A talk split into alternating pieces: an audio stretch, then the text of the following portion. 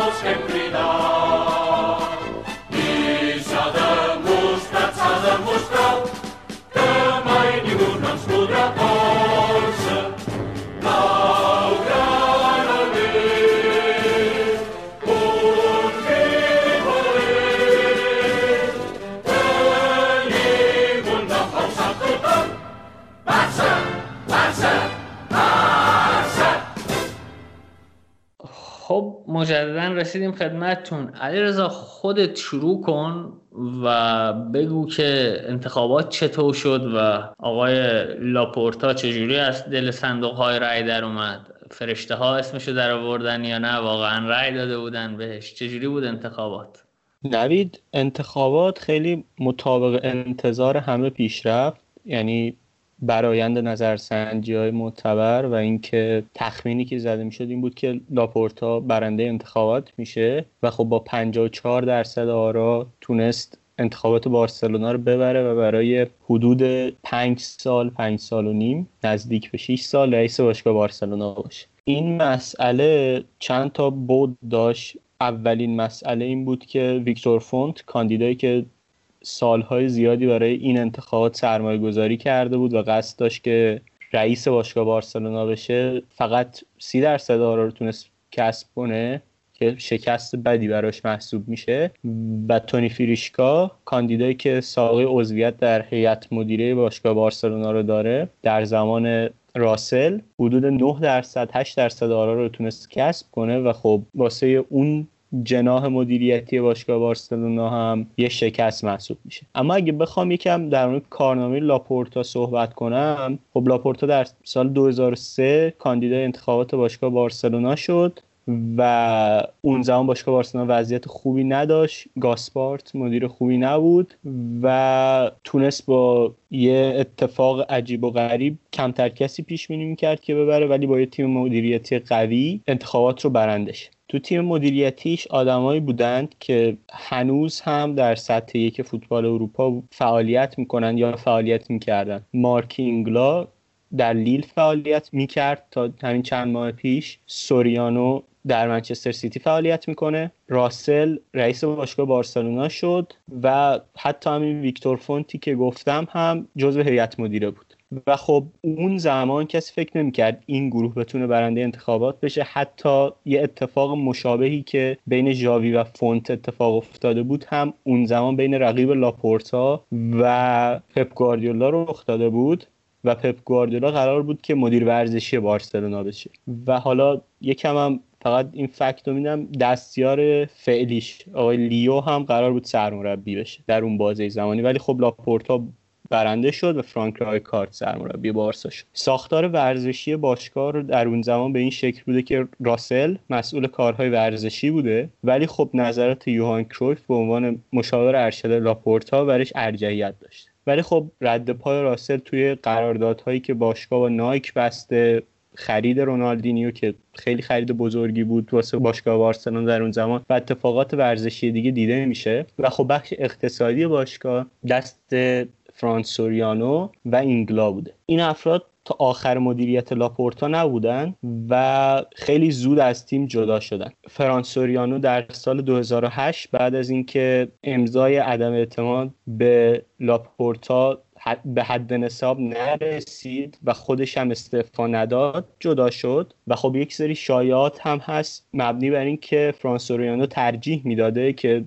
خوز مورینیو در اون زمان به عنوان سرمربی بارسلونا انتخاب بشه اما لاپورتا در واقع پپ گواردیولا رو بنا به پیشنهاد بگرستین و یوهان کرویف ترجیح داده. البته این حرف در حد شایع است. جدا شدن مدیر بعدی و مسئله که پیش اومد جدای راسل بود. راسل آدم تاثیرگذاری بود همونطور که گفتن در بخش ورزشی باشگاه. و خب بین اختلافاتی که پیش اومد و تو اون هیاهوها به دلیل اختلافش با کرویف سوریانو بگرستین که مدیر ورزشی باشگاه بارسلونا بود از باشگاه جدا شد و خب رفت. اما خب در نهایت و در پایان دوره لاپورتا اتفاقات خوبی برای باشگاه بارسلونا افتاد که خب قسمت اعظم خاطرات هواداره این تیم هم به اون دوران برمیگرد. این بخش ورزشی بود و اتفاقاتی بود که تو دوره اول لاپورتا اتفاق افتاد. رامتین جان اگر شما هم مقدمه ای برای شروع صحبتات داری در خدمتیم تا بعدش من برم سراغ مسائلی که فکر می‌کنم بهتر از شما بپرسم و توضیح بدید. بله همونطور که علی رضا هم گفت من فکر می‌کنم که انتخاب لاپورتا قدم مهمیه توی آینده ای که بارسلونا می‌تونه برای شکل بگیره. و خب فکر می‌کنم برخلاف چیزی که شاید در نگاه اول به نظر بیاد. و خب این حقیقت که لاپورتا یکی از موفق ترین رؤسای تاریخ این باشگاه است. انتخاب پر ریسک و شاید انتخاب هیجان انگیزی انتخاب لاپورتا به خاطر ماهیت دوگانه ای که توی این آدم وجود داره. از یک طرف فردی اومده دوباره به این سمت رسیده که در موقعیت مشابهی سال 2003 این باشگاه رو در دست گرفت. در اون زمان هم بارسلونا مشکلات مالی داشت. و خب البته مشکلات مالیش به شدت فعلی نبود ولی خب باشگاه هم به لحاظ چرخش مالی و غیره کوچکتر از سطح فعلی بود. و تونست باشگاه رو به احتمالا موفق ترین دوران تمام تاریخ باشگاه برسونه. ولی خب در این حال اگر ما در نظر بگیریم که بارسلونا یه باشگاه در بحرانه و کمپین لاپورتا رو نگاه بکنیم چیزهای دقیقی در برنامه های لاپورتا در کمپینش عنوان نشده که بخواد اطمینان زیادی یا قوت قلب کاملی به طرفدارای بارسلونا بده که اوضاع حتما بهتر خواهد شد یا در جهت درست قرار خواهد گرفت. و از این جهت شاید فونت انتخاب ایمنتری بود ولی خب معادلات معادلات پیچیده ایه و خب فونتم از اون طرف آدمی بوده که یکی از اصلی ترین شعارهاش برگردوندن ژاوی بوده. و خب این نشون میده که ماهیت این انتخابات یه مقدار حالت عوامگرایانه داره و هر کدوم از این کاندیداها باید یه جورایی به سمت چیزی که مردم رو می‌تونه هیجان زده بکنه برگردن. ولی خب توی این چند روز گذشته شاید یه اتفاق نگران کننده ای که افتاد این بود که کسی که لاپورتا به عنوان معاون اقتصادی خودش انتخاب کرده بود کنارگیری کرد و به نظر میاد که یه اختلاف یه اختلافی در میون بوده هرچند که توضیح رسمی اینطور نبود. و این در کنار شایعاتی که مطرح شده در مورد اینکه باشگاه می‌خواد دنبال هالند بره و غیره می‌تونه این ترس رو ایجاد بکنه که واقعا باشگاه چقدر قصد داره که مسئولیت پذیر باشه یا ثبات پذیری باشگاه به عنوان یه نهاد مستقل چقدر داره اولویت قرار می‌گیره. و خب فکر می‌کنم این در درجه اول باید چیزی باشه که دغدغه هم مدیریت بارسلونا باید باشه و خب هوادارا همیشه بخش فوتبالی باشگاه براشون مهمتره ولی حتی به اولویت هوادارا هم باشه چون هوادارا دوست دارن که بارسلونا رقابتی بمونه در طی سالهای آینده و سقوط نکنه در از جایگاه فعلیش در بلند مدت.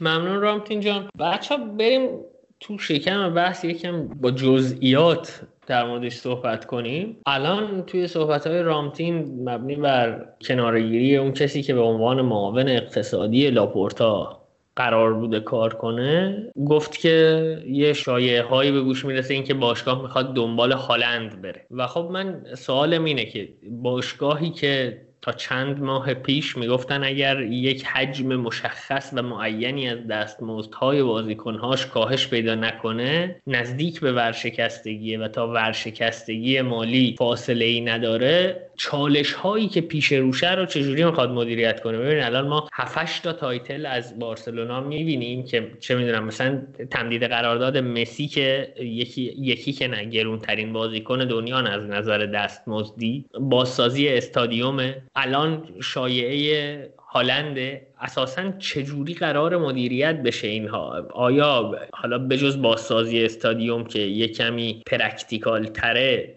و معلومه داریم در مورد چی صحبت می‌کنیم مثلا تمدید قرارداد مسی یا دنبال هالند که احتمالا یکی از گرونترین های مارکت خواهد بود رفتن چقدر منطقیه و چقدر شدنیه؟ آیا اینها همون شعاری نیست که رامتین میگه خیلی هم عوامگرایانه داره مطرح میشه؟ خب اول بحث رو از اینجا شروع کنیم که هالند رو می‌خوان چجوری بیارن و اینکه اصلا احتمال آوردنش رو بررسی کنیم. چیزی که اعلام شده اینه که مثلا هشت بازیکن هفت بازیکن باشگاه می‌خوان جداشن تا در نهایت ارلینگ هالند بیاد و خب مسئله هالند هم الان در این تابستون میگن تگ 150 میلیونی داره و اگه تا تابستون 2022 صبر نکنن و پورسانت رایولا رو بهش پرداخت نکنند و در کل به نظر می‌رسه که خیلی انتقال بزرگی باشه و شانس بارسلونا و هر باشگاهی که در این وضعیت بد مالیه کمتر از تیم های انگلیسی به نظرم باشه. و خب اینجا شاید یه جاییه که هواداری بارسا باید با حقیقت روبروشن و فکر نمی کنم انتقال هالند بتونه رخ بده. فکر کنم شانس بارسلونا کمه و از اون طرف هم وقتی اردینگ هالند میاد شما نمی‌تونی تیمی داشته باشی که برای جام رقابت نکنه. و در صورت جدای این هشتا بازیکن و فقط گرفتن هالند شاید ریسک این انتقال خیلی بالا باشه. اما در مورد تمدید قرارداد مسی فکر کنم سه تا option داشته باشه دیگه. یعنی بره سیتی پاری سن ژرمن و بمونه در باشگاه بارسلونا. من شانس هر سه تا از اینا رو برابر می‌بینم و در صورت جدایی مسی حالا رامتین بیشتر جلوتر توضیح میده انتقال یک بازیکن مثل جیدن سانچو رو ضروری می‌بینم. یعنی اگر مسی جدا بشه بازیکنی از بارسلونا داره جدا میشه که بهترین گلزن این تیمه بیشتر از بقیه خلق موقعیت می‌کنه و بازیکنهایی که در تیم فعلی هستن هیچ کدوم از این دوتا فاکتور رو نمی‌تونن به تنهایی رفت کنن. آره وابستگی به مسی خیلی کمتر شده ولی جایگزینی فعلا نمی‌تونیم بگیم که وجود داره که بتونه هر دو تا ضعف باشگاه بارسلونا به صورت همزمان پوشش بده. مگه اینکه حالا بازیکنی در حد اندازه جیدون سانچو به بارسلونا اضافه بشه با توجه دستمزدی که لیونل مسی می‌گیره و بعد از رفتنش آزاد میشه در واقع این دستمزد. رامتین تو صحبتی در مورد حرفای علیرضا داری؟ بله من فکر می‌کنم که لینک شدن هالند به بارسلونا یه مقدار عجیب به نظر میاد. ولی خب در این حال اگر بارسلونا واقعا هدف اولش این باشه که هالند رو به کمپ نو بیاره از بعضی باشگاه های دیگه از بیشتر باشگاه ها شاید براش ممکن تر باشه. حتی شاید از بعضی باشگاه های انگلیسی اگر منچستر سیتی و منچستر یونایتد و فاکتور بگیریم. چون این باشگاه بازیکن هایی داره که ارزش دارن مثل نمی‌دونم گریزمن یا کوتینیو یا دمبله. داره بیشترین دستمزد ممکنم به یه بهترین بازیکن تاریخ داره میده. و خب مسئله اون وقت اینه که اگر ما قرض این باشگاه هم در نظر بگیریم و در نظر بگیریم که باشگاه باید بازیکنهای زیادی رو بفروشه آیا این هزینه ای که باشگاه باید بده برای انجام چنین انتقالی ارزشش رو داره یا نه؟ و خب یه مسئله دیگه این که هست در مورد بارسلونا به لحاظ مالی فقط این نیست که باشگاه قرضهای زیادی داره. مسئله دستمزد این باشگاه هم هست. بارسلونا الان 74 درصد کل درآمدش رو فقط صرف دستمزدها می‌کنه و این اصلا بالای حد نصاب لالیگاست که 70 درصده و این هم باید پایین بیاد. یعنی باشگاه باید به لحاظ مالی از تمام جهات سالمتر بشه. اگر فرض رو بر جدایی مسی بذاریم انتقال هالند ممکن تر میشه و گزینه‌های دیگه هم هستن سوپر دیگه هم هستن که می‌تونن مطرح بشن. ولی خب من فکر نمی کنم که حتی اگر مسی جدا بشه بارسلونا حتما به یه جانشین بلافاصله احتیاج داره و بهتر اشتباهی که با نیمار کردن رو دوباره نکنه. تأثیری که مسی به عنوان یک بازیکن در این تیم ایجاد می‌کنه خیلی زیاده. و خب مسی هم به عنوان یه floor raiser و هم به عنوان یه ceiling raiser بازیکن بی سابقه ایه یعنی به این مفهوم که نه تنها بازیکنیه که می‌تونه به عنوان یک جزء از یک تیم خیلی موفق عمل بکنه بلکه بازیکنیه که می‌تونه یه تیم خوب رو خیلی بهتر هم بکنه چون می‌تونه به عقب برگرده می‌تونه مثل یه هافبک عمل بکنه می‌تونه بازیساز اصلی تیمت باشه و در این حال تهدید گلت باشه در این حال بازیکنای اطرافش رو بهتر بکنه. ولی خب ما باید در این حال در نظر بگیریم که بارسلونا این فصل با اختلاف بهترین تیم تهاجمی لالیگا بوده طبق ارقامش. یعنی 57 ایکس جی داره بارسلونا در حالی که رئال مادرید فقط 43 ایکس جی داره. و اتلتیکو 35 ایکس جی. یعنی بارسلونا می‌تونه یه مقدار به لحاظ تهاجمی ضعیفتر بشه و حتی همچنان توان رقابت داشته باشه. و حتی اگر این فاصله کمتر هم بود مشکلی نیست که بارسلونا یک فصل هدفش فقط سهمیه گرفتن باشه و به مرور به سمت اون بازسازی تیم بره. حالا صحبت جیدون سانچو بود که به نظر من با وجود شرایط دورتموند و شانس اینکه این باشگاه سهمیه نگیره هست. بازیکنی که حتما باید بارسلونا بهش نگاه بکنه ولی بازیکنهای دیگه هم هستن که می‌تونن یه نقشی رو ایفا بکنن و یک مقدار در اون پست به بارسلونا کمک بکنن. و نیازی نیست که بارسلونا لزوما دنبال یه بازیکنی مشابه مسی هم بره. یعنی بقیه می‌تونن یه مقدار مسئولیت بیشتری قبول بکنن. یا سبک حمله می‌تونه یه ذره عوض بشه. کما اینکه سبک حمله فعلی بارسلونا هم طوری نیست که مسی به لحاظ تاکتیکی یک بخش نهادینه باشه. اگر ما فقط به پروفایل بازیکن نگاه بکنیم. اگر مسی نباشه این تیم به شکل دیگه حمله خواهد کرد و در اون هم می‌تونه موفق باشه. هرچند که ضعیفتر خواهد بود. اینه که من فکر می‌کنم بهتر نگاه باشگاه یه مقدار بلند مدت تر باشه و در یه بازی چند ساله به این پروژه احیای باشگاه چه به لحاظ ورزشی نگاه کنه چه به لحاظ مالی. در تکمیل حرفای رامتین من حالا یه چیزی که از دیدن حداقل بازی های بارسلونا توی این فصل دستگیرم شده اینه که کمان به صورت جدی داره تیم رو از حالت مسی بیست بودن در میاره و داره تمرین می‌کنه بدون مسی بازی کردن رو و پترن هایی که اگر مسی در تیم جایی نداشته باشه چگونه خواهد بود رو داره تمرین می‌کنه و این رو به صورت واضحی من می‌بینم ممکن اشتباه ببینم. و یه مسئله دیگه ای که من فکر می‌کنم در بین هواداران تیم هایی که آکادمی خوبی هم داشتن یه برهی مثل بارسلونا. یه اتفاق عجیب غریب و شاید بگم اشتباه منطقی یا یک خطای شناختی رخ میده اینه که همواره گزینه های موفق رو می‌بینن. یعنی مثلا چه می‌دونم ما توی کشور خودمون هم دیدیم میشینن با آب و تاب تعریف می‌کنن که علیرضا بیرانوند اومده مثلا میدون آزادی خوابیده الان شده این.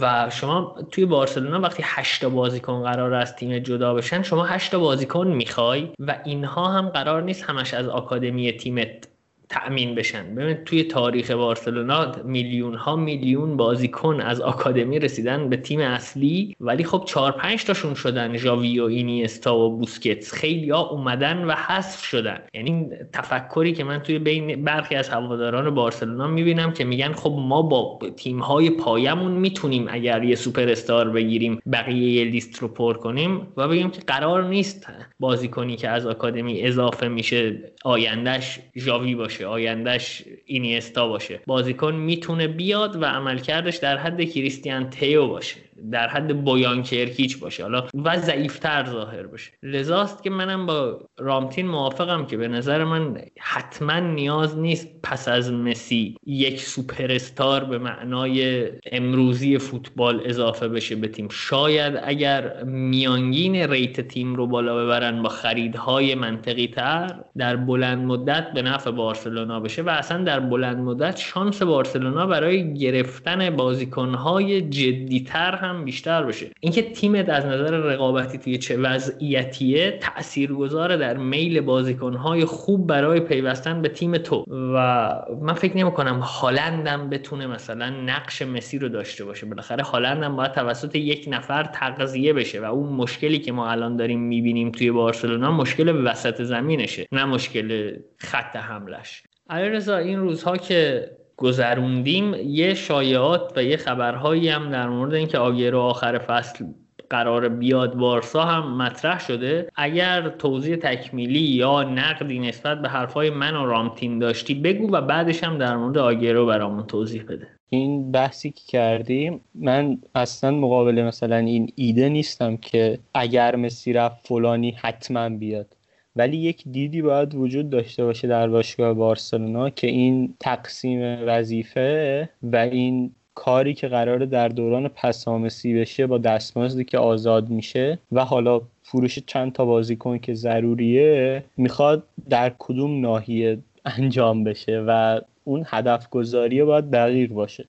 و اون چیزی که مثلا حالا اگر سانچو در دسترس بود باید سراغش رفته بشه. نه اینکه حتما باید سانچو آورده باشه. چون همون حرفی که رامتین زد این بود که نباید نگاهی که ما به دوران نیمار داشتیم الان هم داشته باشیم. و خب تو اون دوران نگاه این بود که کوتینیو حتما باید آورده بشه. دمبله حتما باید آورده بشه. و خب این درست انتقال آگورو حقیقتش به نظر من نمی‌تونه انتقال خیلی خوبی باشه. این نمی‌تونه به این معناست که ریسکش خیلی بالاست. بازیکنی که حالا در بازی قبلی سیتی در لیگ برتر گلزنی کرد و فکر کنم بعد از 400 روز بود. بیش از 400 روز که گل نزده بود دوباره موفق شد در لیگ برتر گلزنی کنه و خب فصل پیش تا زمانی که مصدوم بشه خیلی فصل خوبی رو داشت اما این فصل حقیقتش اون چیزی که باید رو نشون نداده و یه مسئله هم که رامتین اشاره کردهش بحث دستمزده که این دستمزدی که باشگاه داره میده باید کاهش پیدا کنه و آگوئرو حقوق بالایی می‌گیره.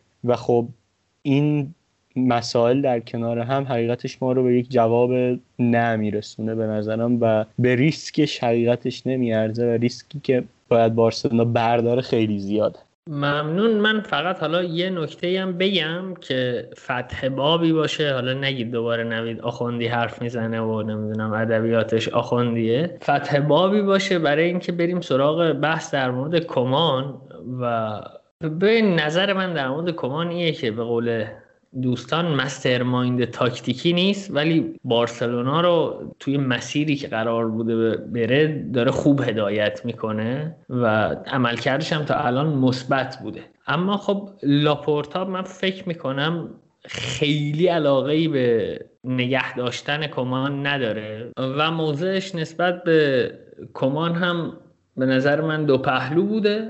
حالا مسئله اینجاست که کمان با بارسلونا تا سال آینده تا پایان سال آینده قرارداد داره و اینکه آیا اگر مسی جدا نشه و یک دستمزدی باز نشه امکان این هست که کمان رو هم اخراج کنن و یه سال بیکار بشوننش و پول بهش بدن؟ چون فکر نمی کنم کمان هم مشتری دست به نقد داشته باشه حداقل توی بازار امروز. این امکان وجود داره یا نه که لاپورتا لگت بزنه زیر میز بازی فعلی و کمان رو برکنار کنه و یک مربی دیگر رو بیاره؟ از نظر شما. رامتین جان با شما شروع می‌کنه من فکر می‌کنم که کاری که کمان در بارسلونا کرده از دو جهت قابل توجه فکر می‌کنم در عین اینکه تونسته میزان وابستگی بارسلونا به مسی رو کمتر بکنه. در این حال سیستمی هم ایجاد کرده که حضور مسی درونش کاملا سازنده است. یا میشه گفت چیزهای کمتری از تیم می‌گیره. در کنار تمام چیزهایی که به تیم میده. برای مثال در سیستم 352 که اخیرا بارسلونا زیاد بازی کرده وقتی که مسی به عقب برمیگرده برخلاف گذشته هدفش این نیست که دریب بزنه و توپو فقط جلو ببره و فضا ایجاد بکنه. وقتی که این اتفاق صورت می‌گیره پدری هم عقب میاد و به شکل اوتلت براش عمل می‌کنه و یه پاسکاری انجام میشه و یه هدف تاکتیکی بیشتری اونجا وجود داره. فکر می‌کنم بیشتر هدف پدری توی زمین اینه که مسی رو کامل بکنه. و خب این نقشیه که بعدا فاتی هم می‌تونه بازی بکنه یا گریزمن هم حتی توی بازی پیشین بارسلونا بازی کرده. و خب این خیلی خوبه. و به این معنی هم هست که این نقشیه که مسی می‌تونه در سالهای آینده هم بازی بکنه در یک یا دو فصل آینده. چون سیستمیه که یک مقدار تقاضا از مسی رو برای پرس کردن اینها کمتر می‌کنه و در این حال مسی کمتر از اون فضاهایی که باید خارج میشه. یعنی در این حال که نقشش آزاده وقتی که تصمیم می‌گیره که پرس بکنه کمتر خارج از اون فضایی ممکنه و راحتتر می‌تونه به شیپ کلی تیم کمک بکنه. خب پس این به نظر من خیلی قابل توجهه که از هر دو جهت موفق بوده. یعنی این تیم فردا بدون مسی با این فرم فعلیش می‌تونه بازی بکنه و غیر کمتر غیر قابل تصور شده با فرم فعلی. بارسلونای بدون مسی و در این حال فکر می‌کنم یک مقدار ساختار بیشتری داره حضور مسی توی این تیم. هم در یه سمت دیگه من فکر می‌کنم شخصیت کمن که هر کسی که توی شغلای پیشینش کمر رو دنبال کرده باشه می‌دونه که خیلی آدم خودرأی و دم دمی مزاج و سرسختیه. برای بارسلونا محبت بزرگی بوده. فکر می‌کنم شخصیت قدرتمندتری داشته نسبت به مربیای پیشین بارسلونا چند تای اخیر و این باعث شده که یک مقدار اعتبار رو بیشتری بگیره یا یک مقدار احساس قدرت بیشتری حس بشه. در دستان کمن از سوی بقیه. و این یه مقدار فشار رو از روی اینکه مسی چقدر قدرت داره توی باشگاه یا نمی‌دونم همه چیز دست بازیکن هاست گرفته بشه. در این حال آدمی که از گرفتن تصمیم سخت خودداری نمی‌کنه و حرفش رو همونطوری که می‌خواد می‌زنه. و خب اینها می‌تونه مزایای خودش رو داشته باشه. ولی تو در این حال می‌خوای که مربی احترام بازیکنها رو هم داشته باشه. و خب به نظر میاد که رابطش با مسی هم در این حال خیلی خوبه. و خب یه واقعیتیه که یکی از مهمترین جنبه های مدیریت اینه که اون ارتباط مربی با بازیکنها و اون جنبه من منیجمنتش خوب باشه و فکر می‌کنم کمن از این جهت نمره کامل رو می‌گیره. به همین دلیل شاید ریسک برداشتن کمن از خیلی جهات زیاد باشه. شاید به لحاظ تاکتیکی شما فکر بکنید مربیای دیگه هستن که می‌تونن جواب بدن. ولی خب در این حال هر تغییر ریسک هایی داره و شانس این هست که مربی های دیگه تعاملشون با رخکن فعلی بارسلونا اونقدر که تعامل کمن کامله کامل نباشه. و به همین دلیل حدس من اینه که کمن فصل بعد در بارسلونا خواهد موند و به درستی. یک مقدارم کارنامش دسته کم گرفته میشه. فکر می‌کنم در ساوت همتون خیلی خوب عمل کرد و توی نقشش توی تیم ملی هلند هم خیلی خوب بود و کاملا تیم رو احیا کرد. اینه که حالا شاید توی بازار مربی اینا یه،, یه کسی چیز جدید و نوعه و بقیه که شاید تجربه چند تا تجربه ناموفق داشتن دیگه اون چیز جدید و نو نیستن و کسی انتظار نداره که برگ نوعی ازشون رقم بخوره. ولی خب کمن هم پتانسیلایی داره حتی به عنوان یک مربی صفر. اگر تمام اون ارزشش برای بارسلونا و تمام اون جنبه شخصیتیش هم فراموش بکنه اینه که من فکر می‌کنم ارزش فرصت بیشتر رو داره. خب حالا من صحبت های بچه ها رو شنیدم. فقط چند تا نکته دارم که باید بگم. اول اینکه به نظرم کما تا اینجای فصل عمل کردش خیلی خوب بوده و خب حالا من اول فصل با بچه ها که صحبت می‌کردم توقعم این بود که بارسلونا سهمیه رو بگیره چند بازیکن از تیم آکادمی اضافه بشه. اینها فرصت های کافی پیدا کنن تا ما حداقل سطح بعضی بازیکن ها رو بدونیم و بتونیم برای آینده کم سرمایه گذاری بیشتری داشته باشیم. تا این لحظه که به نظر می‌رسه بارسا سهمیه رو می‌گیره و در رقابت برای قهرمانیه.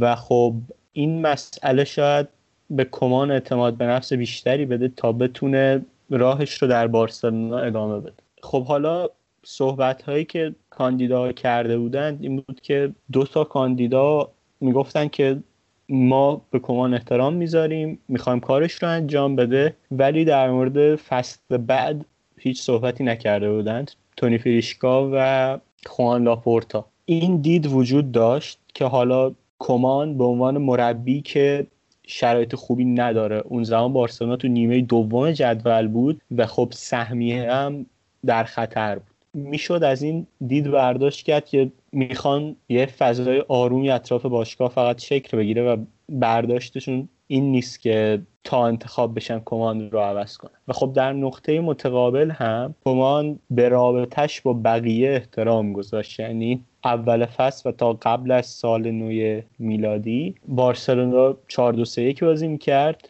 تقریبا تو هیچ فاکتوری تیم خیلی قابل توجهی نبود.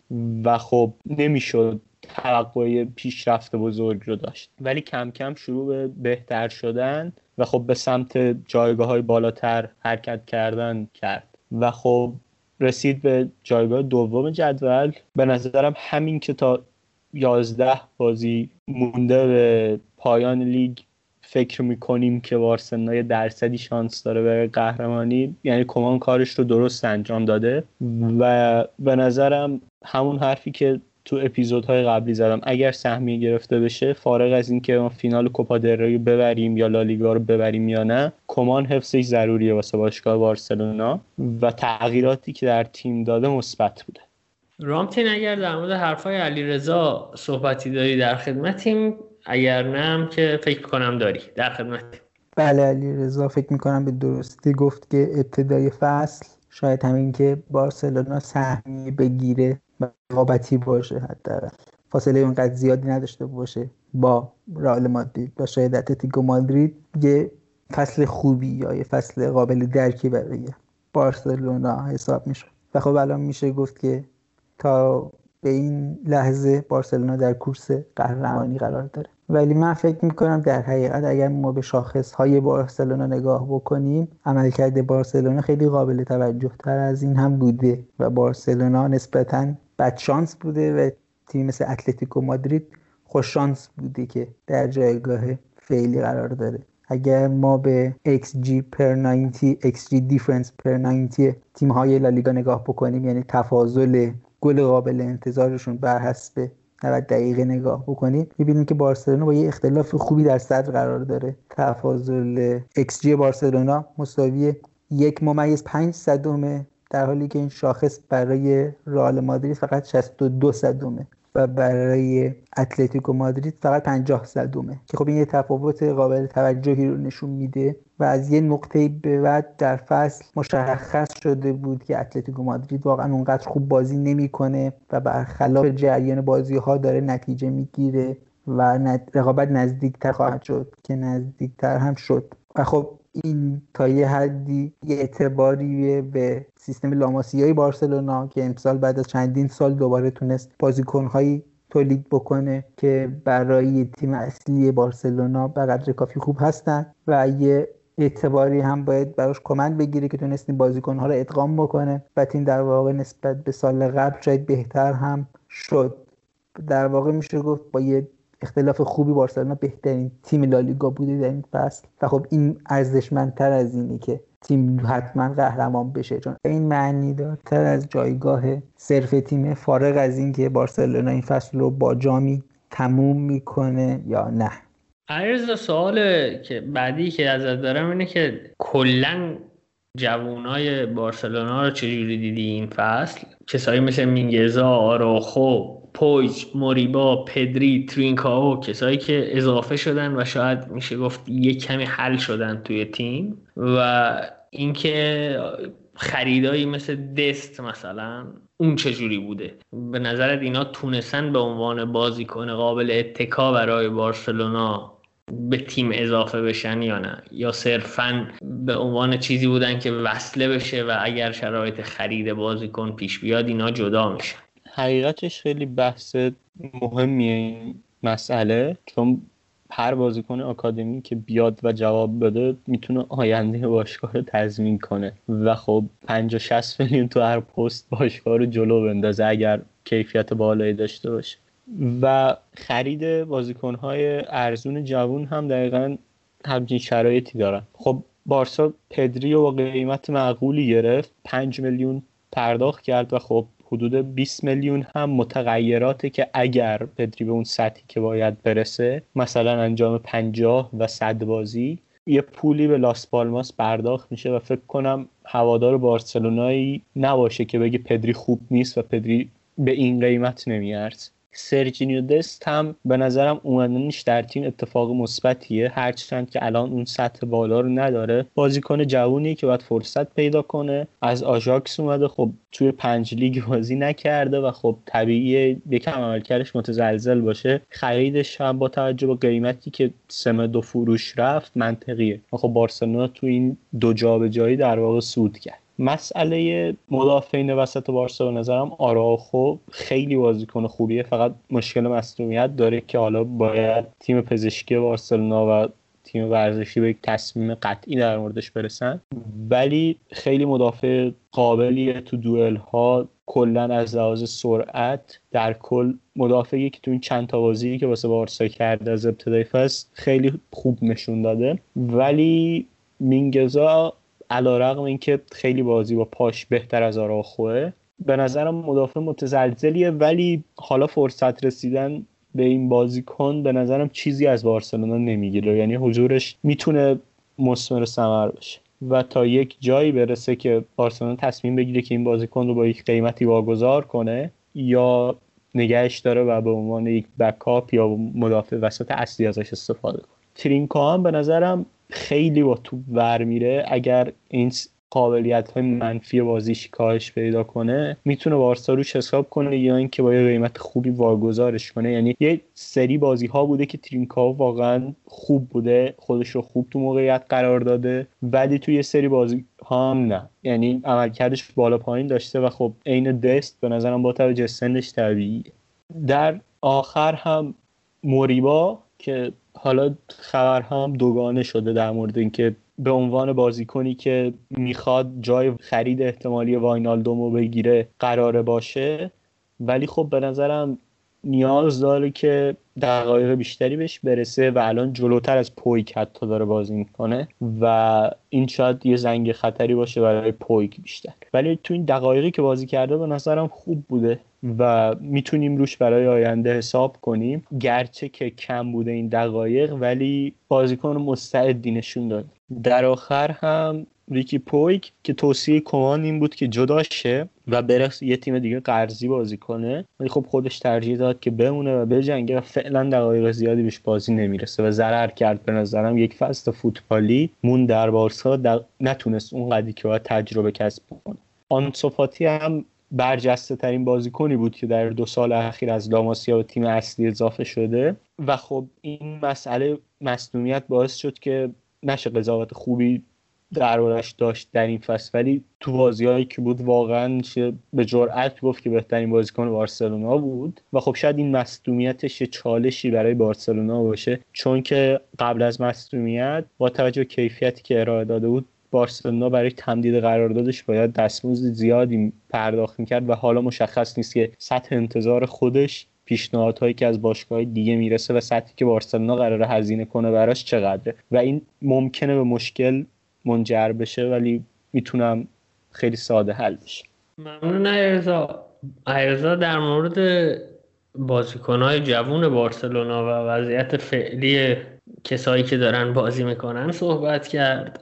بریم سراغ رامتین. رامتین جان اگه ابتدا در مورد صحبت های علیرضا حرفی داری صحبت کن و در پایان نقدهات یا یادداشت ها و تذکرات بر صحبت های علیرضا در مورد گزینه هایی که حوالی باشگاه بارسلونا مطرح شدن مثل اری گارسیا فاینالدوم دیپای این گزینه هایی که برای تقویت بارسلونا نام برده میشن صحبت کن که کیا هستن و اساسا به نظرت کدومشون یا کدوم هاشون منطقیه که برای تقویت تیم به تیم اضافه بشن.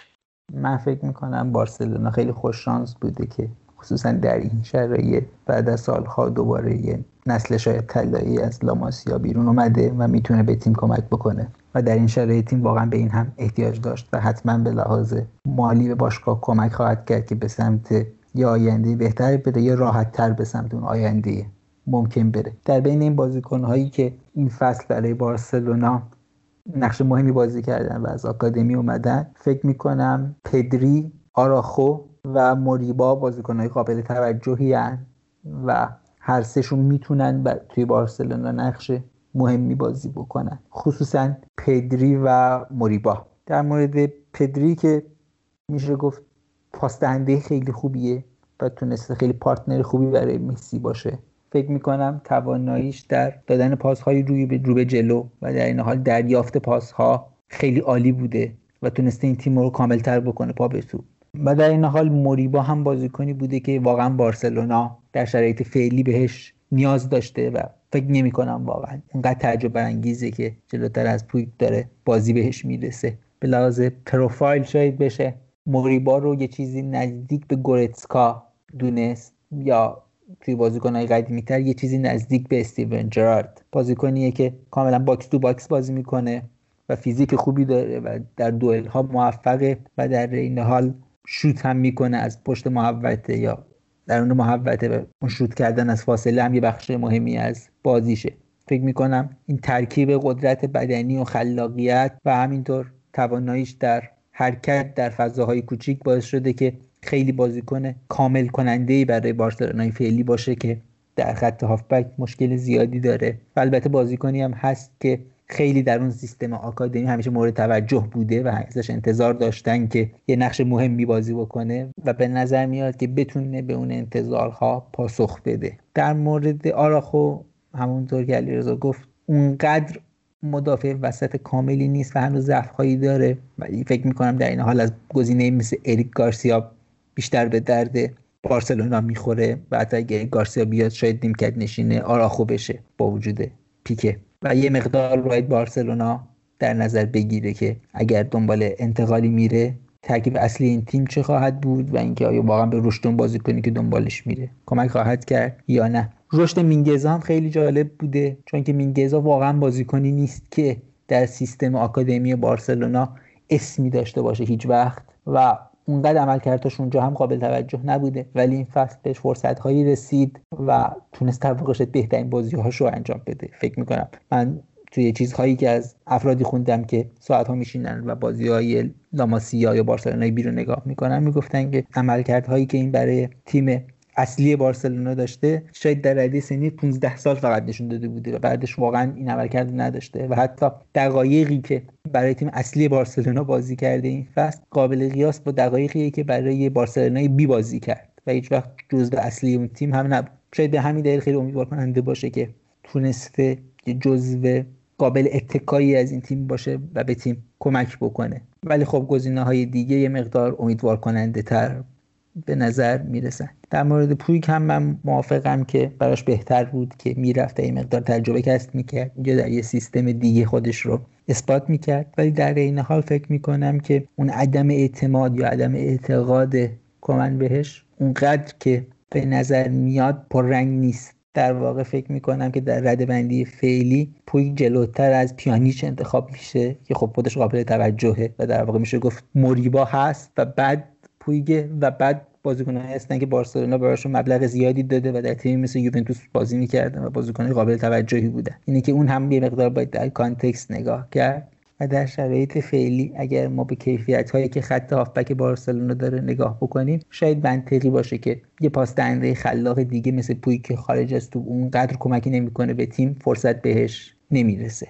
در مورد بازیکن هایی که بارسلونا باید دنبالشون بره فکر می‌کنم بعضی از هایی که مطرح شده های خوبی هن و بعضی ها نه و بعضی ها اصلا مطرح شدن اسمشون هم نامید کننده است. از این به این فکر می‌کنم رفتن دنبال آگوئرو می‌تونه خیلی خطرناک باشه چون آگوئرو هیچ وقت بازیکنی نبودی که در پریودهای طولانی سالم بمونه و بازی بکنه. ولی خب در این حال بازیکنی بودی که در همون روزهایی که سالم بوده در همون پریودهایی که می‌تونسته بازی بکنه همیشه عملکرد استثنایی داشته و XG 8 ممیز 9 به طور متوسط نشون می‌داده توی بازی که خیلی بالاست. ولی در یک سال اخیر نه تنها مشکل مصدومیت ها با بالا رفتن سنش بدتر شده کیفیتش هم حتی پایین تر اومده و XG به علاوه XAش یعنی گل و پاس گل قابل انتظارش روی همدیگه یه چیزی حدود پنج دهم بوده نزدیک به شش دهم که واقعا قابل توجه نیست. دیگه. و شاید واقعا از اون آگورویی که ما میشناختیم فاصله گرفته باشه. اینه که انتقال خیلی پر ریسکیه و با توجه دستمزد بالایی هم که می‌گیره واقعا چیزی نیست که حتی بارسلونا بخواد بهش فکر هم بکنه. ولی من فکر می‌کنم که انتقال منفیس دپای خیلی انتقال خوبی می‌تونه باشه. منفیس دپای بازیکنیه که بعد از اون تجربه ناموفقش و رفتنش از منچستر یونایتد در لیون فصل به فصل روند رو به جلویی داشت و حتی فصل پیش هم بازیکنی بود که می‌تونست برای بارسلونا مفید باشه. ولی در این فصل یک جهش واقعا خوبی رو به جلو داشت و میشه گفت یکی از بهترین مهاجمای پنج لیگ بزرگ اروپایی بوده در این فصل. و واقعا بازیکنی که می‌تونه برای بارسلونا مهره ارزشمندی باشه و شاید اتفاقا تجربه ناموفقش با منچستر یونایتد این نکته مثبت ماجرا باشه چون به این معنیه که دستمزدش تر خواهد اومد چون یه تجربه ناموفق یه نقشی بازی می‌کنه توی ذهن همه یا ذهن باشگاه های دیگه که شاید بخوان دنبالش برن. میشه گفت همون اتفاقیه که بین لیورپول و صلاح افتاد و داستان اینطور بود که با وجود اینکه سلا در روم داشتی عملکرد فوق العاده از خودش نشون می‌داد چون اون تجربه ناموفق از چلسی بود سلا از باشگاه های زیادی پیشنهادهای آنچنانی نداشت و لیورپول در نهایت تونست با یه رقم نچندان بالایی یه بازیکن کلاس جهانی رو جذب بکنه. و خب من فکر می‌کنم حالا شاید مقایسه صلاح با دپای به توجه به سنشون یا خیلی از فاکتورهای دیگه درست نباشه ولی دپای واقعا گزینه خوبیه با وجود اینکه یک شماره نه سنتی نیست و شاید بارسلونا به یه همچی بازیکنی بیشتر احتیاج داشته باشه. فکر می‌کنم واقعا می‌تونه بهشون کمک بکنه و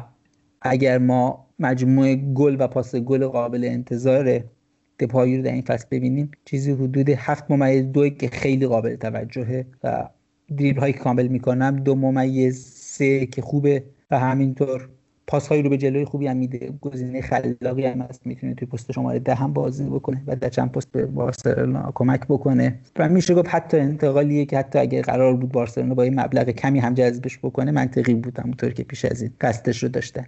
ولی به صورت رایگان فکر نمی کنم واقعا تردید زیادی باید برای جذب دپایی باشه. فکر می‌کنم علیرضا می‌خواد یه چیزی اضافه بکنه که بهش تعریفش گوش بدیم. من در مورد دیپای فقط یه خبری الان خیلی فوری و در زمان ضبط پادکست منتشر شد که احتمالا تا روزهای آیندهم در موردش بحث میشه. اوریول دومنک که خبرنگار نسبتا معتبری هم هست. همین الان یه خبری به نقل از اون منتشر شده که حاکی از اینه که کمان تماسهایی رو با دیپای برقرار کرده که با باشگاه دیگه با توجه به آزاد بودنش قرارداد امضا نکنه و این به این معنا می‌تونه باشه که بارسلونا همچنان دست برنده رو داره. به این دلیل میگم دست برنده که در چند روز گذشته خبرهایی از علاقه دیگر باشگاه به دیپای منتشر شده بود. من فقط یه نکته رو درباره دیپای بگم. دیپای بالاترین XA پنج لیگ معتبر اروپا رو داره و خب این خیلی عدد قابل توجهیه. میشه با توجه تمام نکاتی که رامتین گفت به عنوان گزینه بهش فکر کرد و خب اگر بدشانسی ها و مسئولیت هایی که توی فصل های گذشته گریبانگیرش شده رو با توجه به آزاد بودنش نادیده بگیریم می‌تونه انتقال مثبتی برای بارسلونا باشه. و این آزاد بودنش هم که به نظرم خیلی نکته بهتریه در مورد دیپای. در مورد واینالدوم حس می‌کنم ممکنه این خبر که با وجود رشد موریبا دیگه بهش فکر نمی‌کنن درست باشه. و جدا از اون فکر می‌کنم که انتقال واینالدون به هر صورت خیلی بسته به کمن بوده. و اگر کمن فصل بعد در بارسلونا باشه میشه تقریبا منتفی دونست رفتن بارسلونا به دنبال واینالدوم و خب قضاوت راجع به اینکه واینالدوم می‌تونه در بارسلونا بازیکن موفقی باشه یا نه مشکله. چون واینالدوم دو نقش متفاوت رو برای تیم ملی خودش و تیم باشگاهی خودش یعنی لیورپول بازی می‌کنه. و میشه گفت اون نقشی که برای لیورپول بازی می‌کنه ارزش چندانی برای تیم بارسلونا که هر چیزی نداشته باشه در خط آفک پاس دهنده های خوبی داره نداره. در واقع کاری که واینالدوم برای لیورپول می‌کنه نقش تاکتیکی محدوده که در سیستم کلوب ارزشمنده. به این صورت که پاس هایی که بهش می‌رسه رو به صورت امن برمیگردونه و گاهی اوقات حفظ توپ می‌کنه و یه مقدار با دادن پاس امن بعدی فضا ایجاد می‌کنه برای بقیه. و در این حال میشه گفت به جهت تاکتیکی هم بازیکن باهوشیه و می‌دونه که کجا بیسته و خیلی کم توپ رو از دست میده. ولی خب فکر می‌کنم بارسلونا همچین بازیکنهایی داره و کمن به این شکل به واینالدوم فکر نمی‌کنه. در واقع چیزی که کمن از واینالدوم می‌خواد نزدیکتر به چیزی که ما در تیم ملی هلند از واینالدوم می‌بینیم که بازیکنیه که خیلی آزادتره و می‌تونه به سمت فضاها بدوه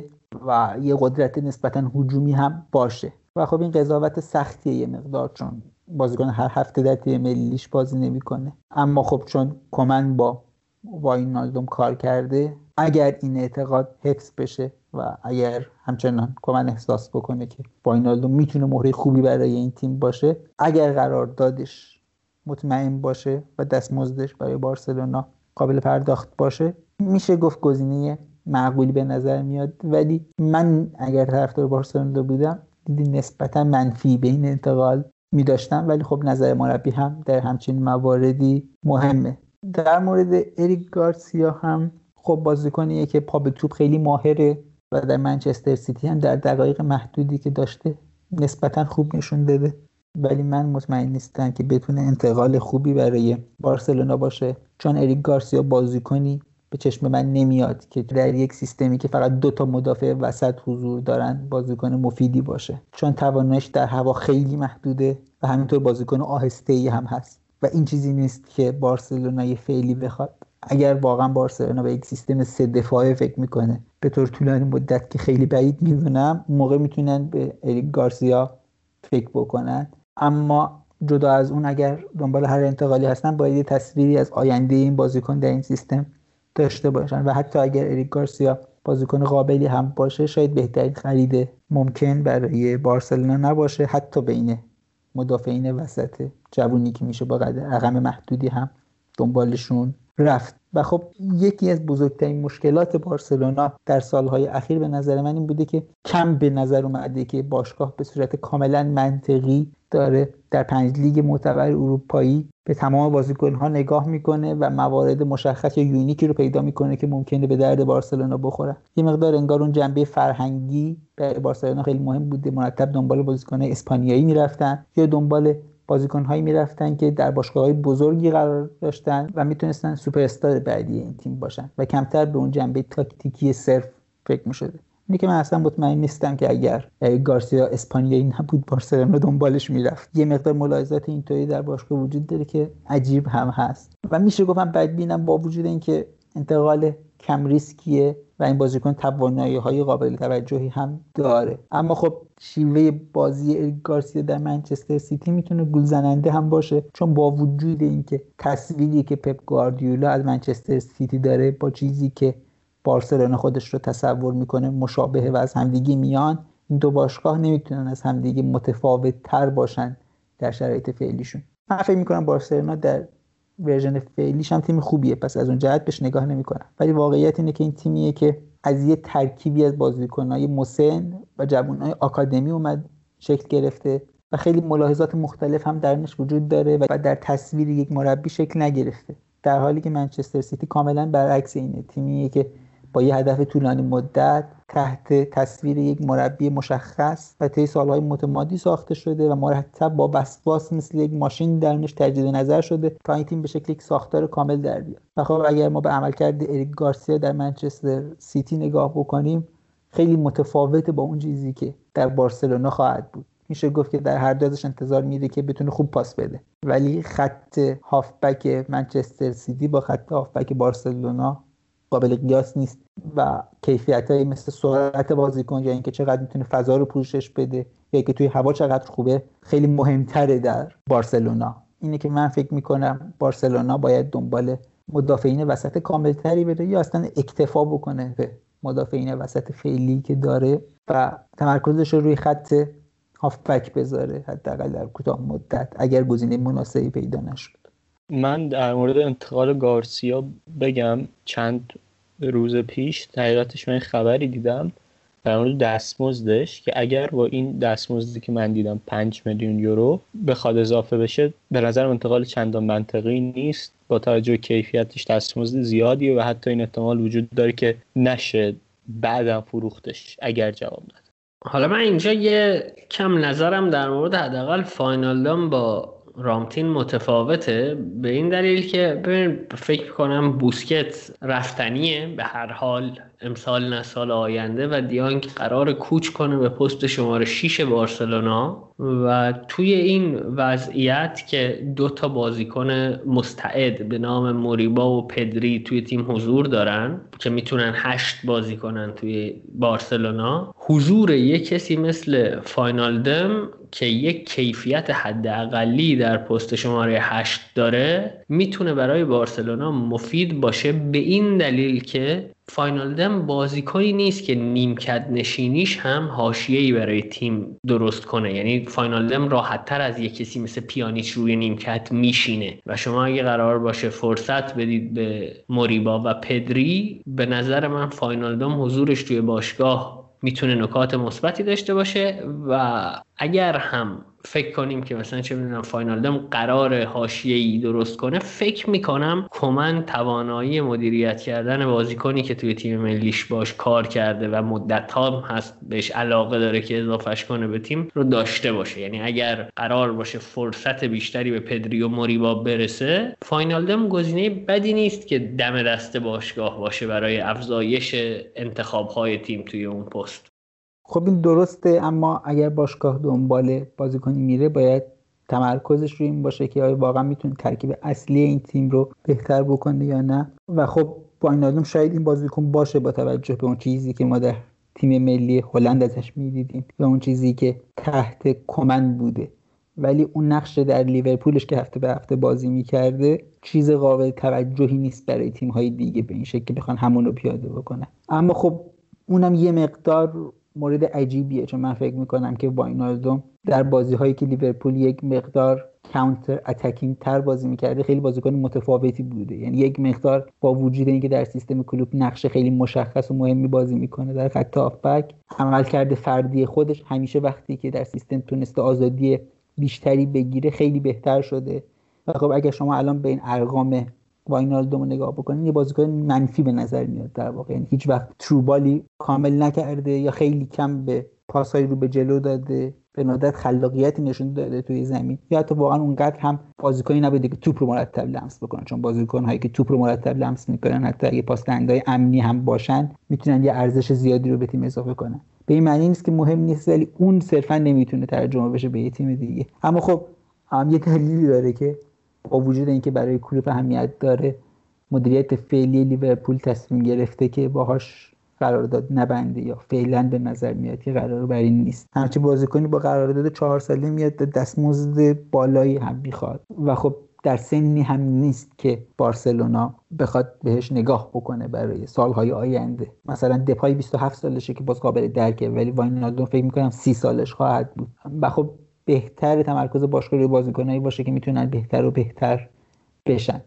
اما خب تصور من اینه که کمن به اون ورژنی از واینالدوم فکر می‌کنه که آزادی هجومی بیشتری داره و مرتب می‌تونه به سمت box بدوه و حتی پست شماره ده بازی می‌کنه و اون بازیکن نسبتا متفاوتیه نسبت به چیزی که در خط هافبک محدود کلوب ما می‌بینیم. و شاید کمن حتی اون بازیکن رو یه game changer هم ببینه. یعنی بازیکنی که می‌تونه واقعا بارسلونا رو بهتر هم بکنه. و تصور من اینه و در اون context منطقیه. ولی اگر قرار به این باشه که نیمکت نشین بشه یا نمی‌دونم part player باشه یا قرار باشه بوسکتس یا پیانیچ بعدی باشه من فکر نمی کنم چیزی باشه که اصلا منطقی باشه انتقالش. در این حال مطمئنم نیستم که جایگاه بعدی دیونگ پست شماره 6 باشه. به این دلیل که فکر می‌کنم در اون پست شماره 8 خیلی بازی های بهتری داشت بهترین بازی های خودش برای بارسلونا رو داشت در چند ماه اخیر و آیندهش اونجا به نظر میاد. حتی اگر قرار باشه که در اون پست عمیق‌تر رو بازی بکنه کاملا اون پست باید عوض بشه و خط هافبک کاملا باید داینامیکش تغییر بکنه و بارسلونا بدون اون شیشه سنتی بخواد بازی بکنه که اونم باز خودش درگیری های خودش رو داره. اینه که من فکر می‌کنم باید بارسلونا در خط هافبک دنبال یه بازیکنی بره که می‌تونه به صورت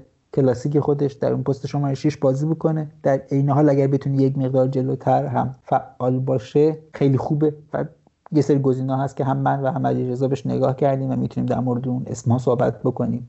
چون هر دومون فکر می‌کنیم که اولویت بارسلونا باید خط هافبکش باشه و ضعف اصلی تیم از توانایی تیم ها در اوورران کردن خط هافبک بارسلونا ببین من برای ترفی که می‌زنیم یه شاهد خیلی نزدیک هم میایم که خیلی لازم نباشه فکر کنن هوادار بارسلونا برای اینکه کی این اتفاق افتاده در تیم. بازی چند روز قبل تیم جلوی او رو اگه هوادار بارسا یک بار دیگه ببینن یا هایلایت بازی رو به صورت به صورت نسبتا کامل ببینن متوجه میشن قسمت اعظم ضد حمله که تیم می‌خورد به خاطر ضعف خط تیم بود.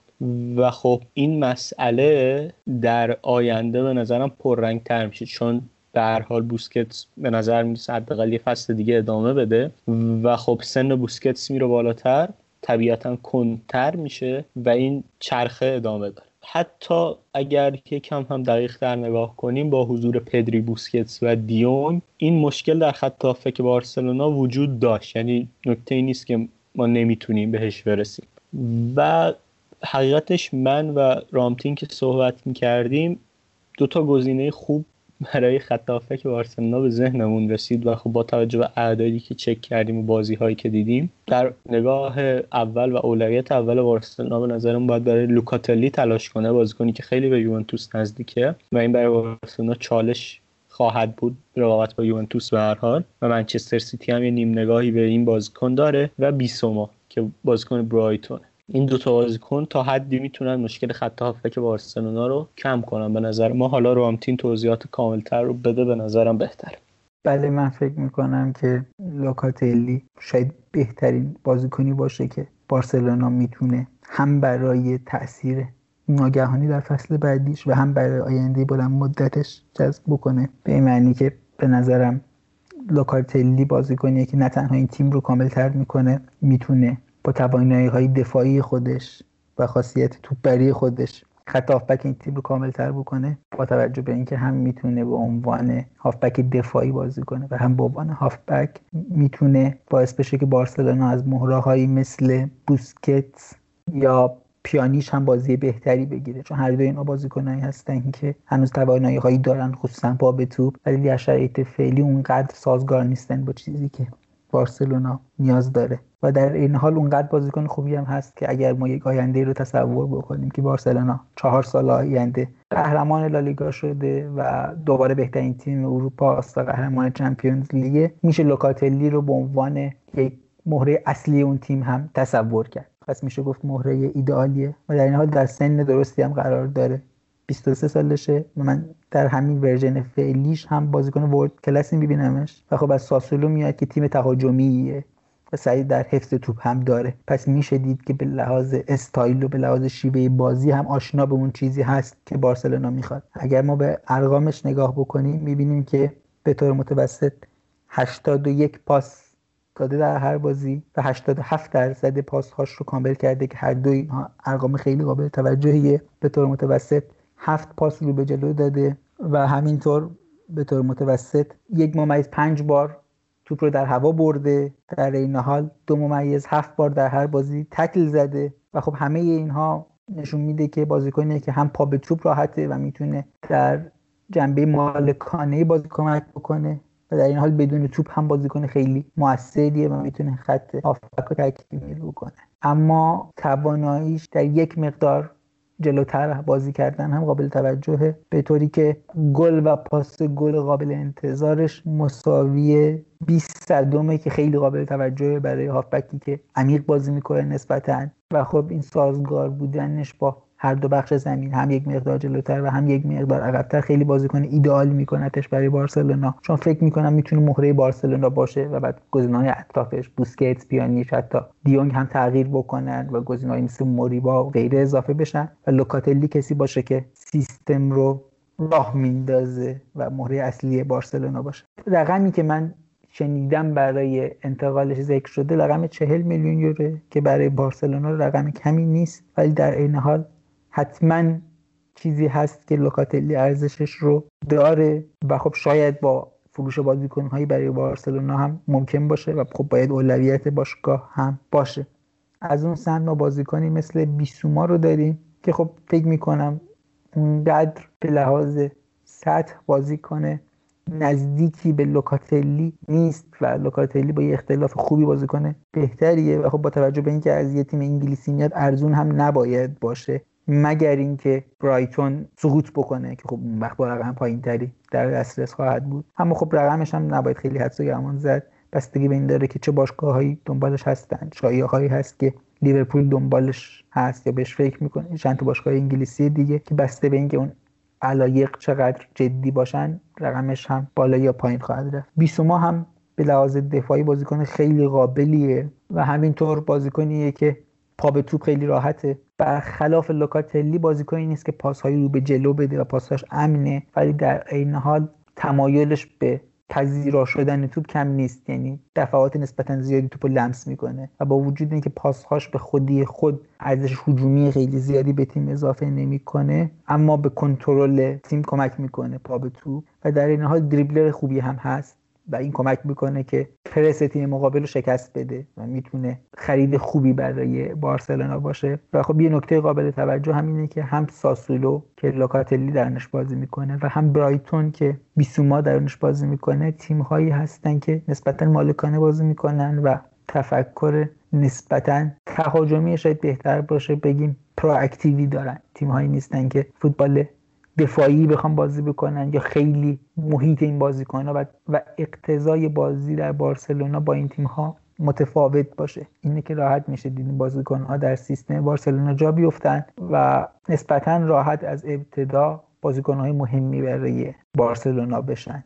و خب من فکر می‌کنم که شاید بیسوما اگر یک مقدار نقشش عوض بشه بتونه در پاس های رو به جلو هم موفق تر باشه. یا یک مقدار در جنبه تهاجمی تیم حالا با پاس های ورتیکال باشه یک مقدار حمله توپ به جلو باشه موفق تر باشه. ممکنه از نقش تاکتیکی محدودش توی برایتون هم بیاد. ولی خب هر دو اینها بازیکنایی هستن که در رده سنی مناسبی هم قرار دارن و قابل جذبن برای بارسلونا. بیسوما 24 سالشه و قدش هم 181 سانته و توی هوا هم نسبتا موفقه که اون هم می‌تونه به بارسلونا کمک بکنه. از اون سمت قامت 186 سانتی لوکاتلی هم خیلی قابل توجه و حتی از بیسوما توی هوا موفق تر هم هست. اینه که میشه گفت این بازیکن ها بازیکنایی هستن که box های زیادی رو پر می‌کنن برای بارسلونا و هر دوشون هم بازیکنایی هستن که هم می‌تونن به عنوان هافبک دفاعی بازی بکنن و هم به عنوان هافبک وسط که خب برای بارسلونا خیلی ارزشمنده چون این تیم ضعف دفاعی داره ولی هافبک دفاعی هم نداره و باید بازیکنی که به تیم اضافه میشه صرفا جایگزین بوسکتس نشه یا ایداله که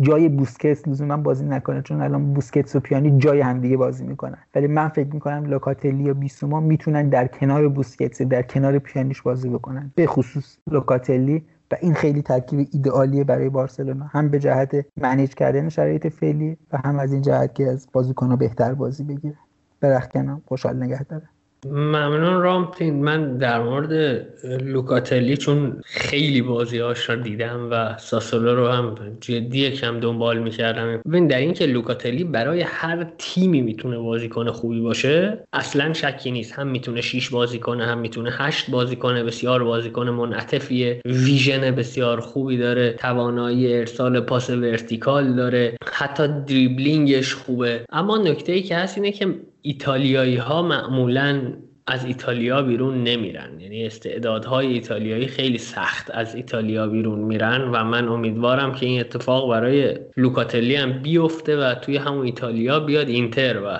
حداقل ما از داشتنش لذت ببریم.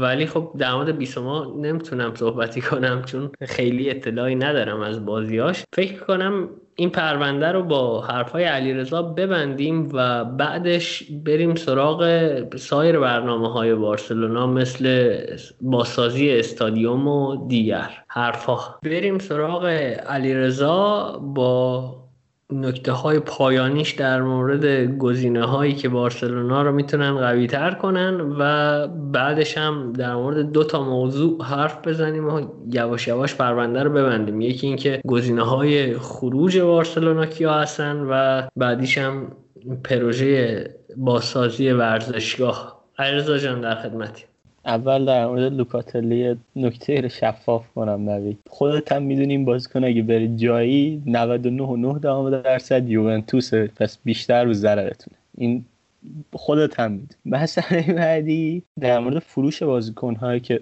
بارسلونا یه تعداد زیادی از بازیکنهاش دستمزد خیلی بالایی می‌گیرند ولی خب کارایی رو ندارن. می‌تونیم اگه بخوایم از دستمزد وارد شیم آنتوان گریزمان حقوق بالایی می‌گیره کوتینیو حقوق بالایی می‌گیره و عثمان دمبله سابقه های مصدومیت طولانی داره که حالا قراردادش هم در سال بعد تموم میشه و حالا این بحثی که باید بارسا تمدید کنه باش یا نه پیچیده است به نسبت. گرچه که دو طرف علاقه دارند که با هم دیگه به توافق برسن. گزینه های دیگه مثل پیانیچ هم هستند که دستمزد بالایی می‌گیرن به نسبت دقایقی که بازی می‌کنن و کیفیتی که ارائه میدند به همراه اومتیتی در خط دفاع مشخصند و حالا لنگله با توجه به اینکه error های زیادی میده می‌تونند مطرح بشن. البته لنگله دستمزد بالایی نمی‌گیره و قرارداد طولانی مدت هم به نسبت داره.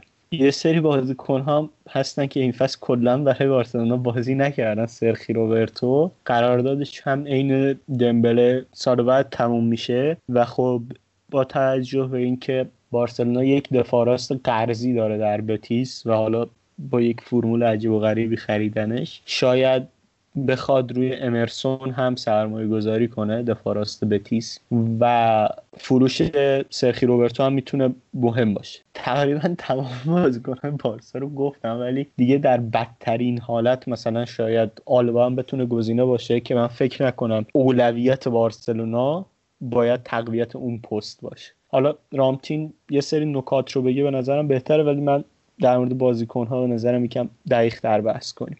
وارد بحث میشم اونجا. آره من فکر می‌کنم که شاید به طور مستقل از اینکه بارسلونا باید چه بازیکنهایی رو بفروشه صحبت ازش کار سختی باشه. چون در نهایت بستگی به این داره که باشگاه چقدر بابت هر کدوم از اینها می‌تونه پول بگیره و در مارکت چه بازیکنهایی هست برای جذب اون اقدار پول. چون فکر نمی کنم بارسلونا بخواد رقم بیشتری هزینه بکنه در این پست ها. من از اون چیزی که بازیکن داره میفروشه. و خب این یه مقدار کار سخت می‌کنه. یعنی بازیکن هایی هستن برای بارسلونا که مهمن یا می‌تونن مهم باشن و در این حال اگر بارسلونا بتونه رقم خوبی براشون جذب کنه که برای باشگاه منطقی باشه یا بازیکنی در نظر داشته باشه که با اون رقم میشه جذبش کرد باید به این انتقال رضایت بده. بازیکنهایی هستن که میشه گفت تحت هر شرایطی باشگاه باید سعی بکنه که اینها رو بفروشه. ولی خب باز نگه داشتن اون توازن در باشگاه مهمه. چون که بازیکن ها ممکنه بهشون بر بخوره قرارداد دارن و باشگاه باید حداقل به صورت ظاهری هم شده به این قرارداد احترام بذاره و تو نمی‌تونی بازیکن ها رو به زور از باشگاه سعی بکنی بیرون بکنی. چون شانسش هست که موفق نباشی و بعد فضای باشگاه متشنج میشه. با این وجود در اون شرایط هم باز اهمیت اون بازیکن برای تیم یا اهمیت اون بازیکن در رختکن هم بحث مهمیه. دو تا گزینه واضحی که میشه توی تیم فعلی بارسلونا ازشون به عنوان بازیکن هایی که باشگاه باید برای فروششون سعی بکنه اسپورت فکر می‌کنم سرجی روبرتو باشه و بعد امتیتی که هر دو اینا دستمزدهای بالایی می‌گیرن. امتیتی 12 میلیون یورو می‌گیره و سرجی روبرتو چیزی نزدیک به 10 میلیون یورو که رقم های خیلی بالایی برای اینها. و خب هر هم مشکل مصونیت دارن. و بازیکن هایی هم نیستن که آپساید اونقدر بالایی داشته باشن یا بتونن نقش خیلی مهمی در این تیم بازی بکنن. به اون در اون تیتی بیشتر به مسئولیت هاش برمیگرده و به تأثیری که این روی سطح فعلیش گذاشته و در مورد سرجی روبرتو هم با وجود علاقه که کمن بهش داره من مطمئن نیستم در سالهای آینده بتونه بازیکن اونقدر مهمی برای بارسلونا باشه و با توجه به مشکلی که بارسلونا در پرداخت دستمزدها داره و رقم 74 درصدی که از کل درآمد باشگاه به این سمت داره میره. فروش مثل سرجی روبرتو خیلی بدیهی به نظر میاد. ولی خب در این حال گزینه های دیگه هم هستن که باید به فروششون فکر بشه. در این حال از جونیور فیرپو هم میشه اسم برد که به نظر من بازیکن بدی نیست و دستمزد بالایی هم نمی‌گیره. اما بهش اعتقاد زیادی نشون نداده شده از سمت مربیای مختلف بارسلونا. و خب حتی اگر به عنوان گزینه بکاپ هم بهش فکر میشه بهتره یه بازیکنی جذب بشه که بتونه دقایق معنی دارتری بازی بکنه و یه مقدار فشار رو کمتر بکنه. پس این سه تا بازیکن بازیکنایی هستن که میشه گفت ریسک کمی داره فروشش. اما خب در این حال بارسلونا احتیاج داره که در تیم سرمایه گذاری بکنه. با وجود اینکه از سوی آکادمی یک مقداری فشار کمتر شده چون بازیکنهایی از اونجا اومدن که به نظر میاد می‌تونن برای بارسلونا بازیکنهای مهمی باشن. و خب این تیم تیم تاپ و مهاجمای زیادی در این تیم هست. و خب اگر باشگاه علاقه به جذب هالند داره حالا شاید هالند رویا باشه. علاقه به جذب یه مهره هجومی دیگه ای داره غیر منطقی نیست. فکر کردن به فروش بازیکنهایی مثل گریزمن دمبله یا کوتینیو و خب حالا شاید برای عموم طرفدارای بارسلونا یه ذره محاسبات راحتتر باشه و تقریبا همشون علاقه به فروش کوتینیو داشته باشن. من فکر نمی کنم اونقدر راحت باشه. به نظر من کوتینیو همین الان بازیکنی هست که فصل آخرش در لیورپول بود. اما بازیکنیه که احتیاج داره که محیط دور این شکل بگیره و تیم برای این بازی بکنه. و خصوصا اگر مسی بارسلونا رو ترک بکنه بازیکنی با خصوصیات کوتینیو می‌تونه برای این تیم ارزشمند باشه. من فصلش در بایرن هم با وجود اینکه چند تا بازی متوسط ضعیف هم داشت در مجموع مثبت می‌بینم و اگر به ارقامش نگاه بکنیم خیلی ارقام مثبتی بود و یک مقدار بدشانس بود که مولر اون رنسانس رو داشت و اون فصل استثنایی رو پیدا کرد و از ترکیب کنار رفت. اما خب مصدومیت جدی که برای کوتینیو پیش اومد یه مقدار معادلات رو پیچیده می‌کنه و شاید اصلا باشگاه نتونه رقم آنچنانی رو برای فروشش جذب کنه حتی 50 میلیون هم به نظر من رقم بدی نیست با توجه به سنش و با وجود اینکه به نظر من بازیکن خوبیه که می‌تونه فصلهای آینده برای بارسلونا مهم باشه باید به فروشش فکر بشه. در این حال دمبله هم به نظر من در ماههای اخیر بهترین بازی هاش رو برای بارسلونا انجام داده. حالا دیدم که به دلیل ضعف تموم کنندگیش در چند بازی اخیر انتقادهای زیادی بهش شده. به نظر من خیلی منطقی نیست. اگر ما به بازیکنها نگاه بکنیم همه بازیکنها اون ضعف تموم کنندگی در دوره هایی براشون اتفاق میفته و اونقدر معنیدار نیست. با وجود اینکه هوادارا معمولا سعی می‌کنن خیلی نتایج زیادی ازش بگیرن که در این بازی مهمی موقعیت رو گل نکرده. پس نمی‌دونم به درد ما نمی‌خوره به درد این شرایط نمی‌خوره یا باید بره یا یه ضعف خیلی قابل توجهی داره که باعث شده که این موقعیت رو گل نکنه. به نظر من باید نکات مثبت رو دید در اون بازی ها و من بهش نمره خیلی خوبی میدم. بابت اون عملکردها در مجموع به لحاظ کیفی و چیزی که نشون داده قادر به انجامشه اما خب اگر ما به مسئولیت های دمبله نگاه بکنیم بعیده که دمبله در طولانی مدت بتونه فیت بمونه و دقایق زیادی رو در فصلهای آینده برای بارسلونا بازی بکنه. اینه که منطقی هست که پیشنهادها برای دمبله هم فکر بشه. شاید بهترین شهرت رو بین این گزینه هایی که اسم بردیم گریزمن داشته باشه و خب انتقال گریزمن تا همین چند وقت پیش یه فاجعه به نظر می اومد چون به هیچ عنوان عملکرد اونجا نبود و خب درست هم هست که تصور تاکتیکی مشخصی از خرید گریزمن در ذهن مدیریت بارسلونا وجود نداشت و خب بدترین سناریوی ممکن اتفاق افتاده بود. ولی در هفته های اخیر کمن موفق شده که از گریزمن بازی بهتری بگیره و گریزمن متوسط پنج دهم XG رو در این فصل نشون داده که تفاوت آنچنانی با دمبل و حتی کوتینیوتون دقایق محدودش نداره. ولی خب کار دفاعی کمی نمی‌کنه و برای سیستم مفید بوده. اگر باشگاه قادر باشه که گریزمن رو بفروشه اون هم شاید در خودی خودش منطقی باشه اما اون وقت باید به دنبال یک جایگزین رفت چون کوتینیو با مصدومیت و دمبله با کل سابقه مصدومیتش بازیکنهایی نیستن که بشه بهشون تکیه کرد. در این حال جدایی مسی هم یک احتمال کاملا باورپذیره و اگر این اتفاق بیفته شاید اون,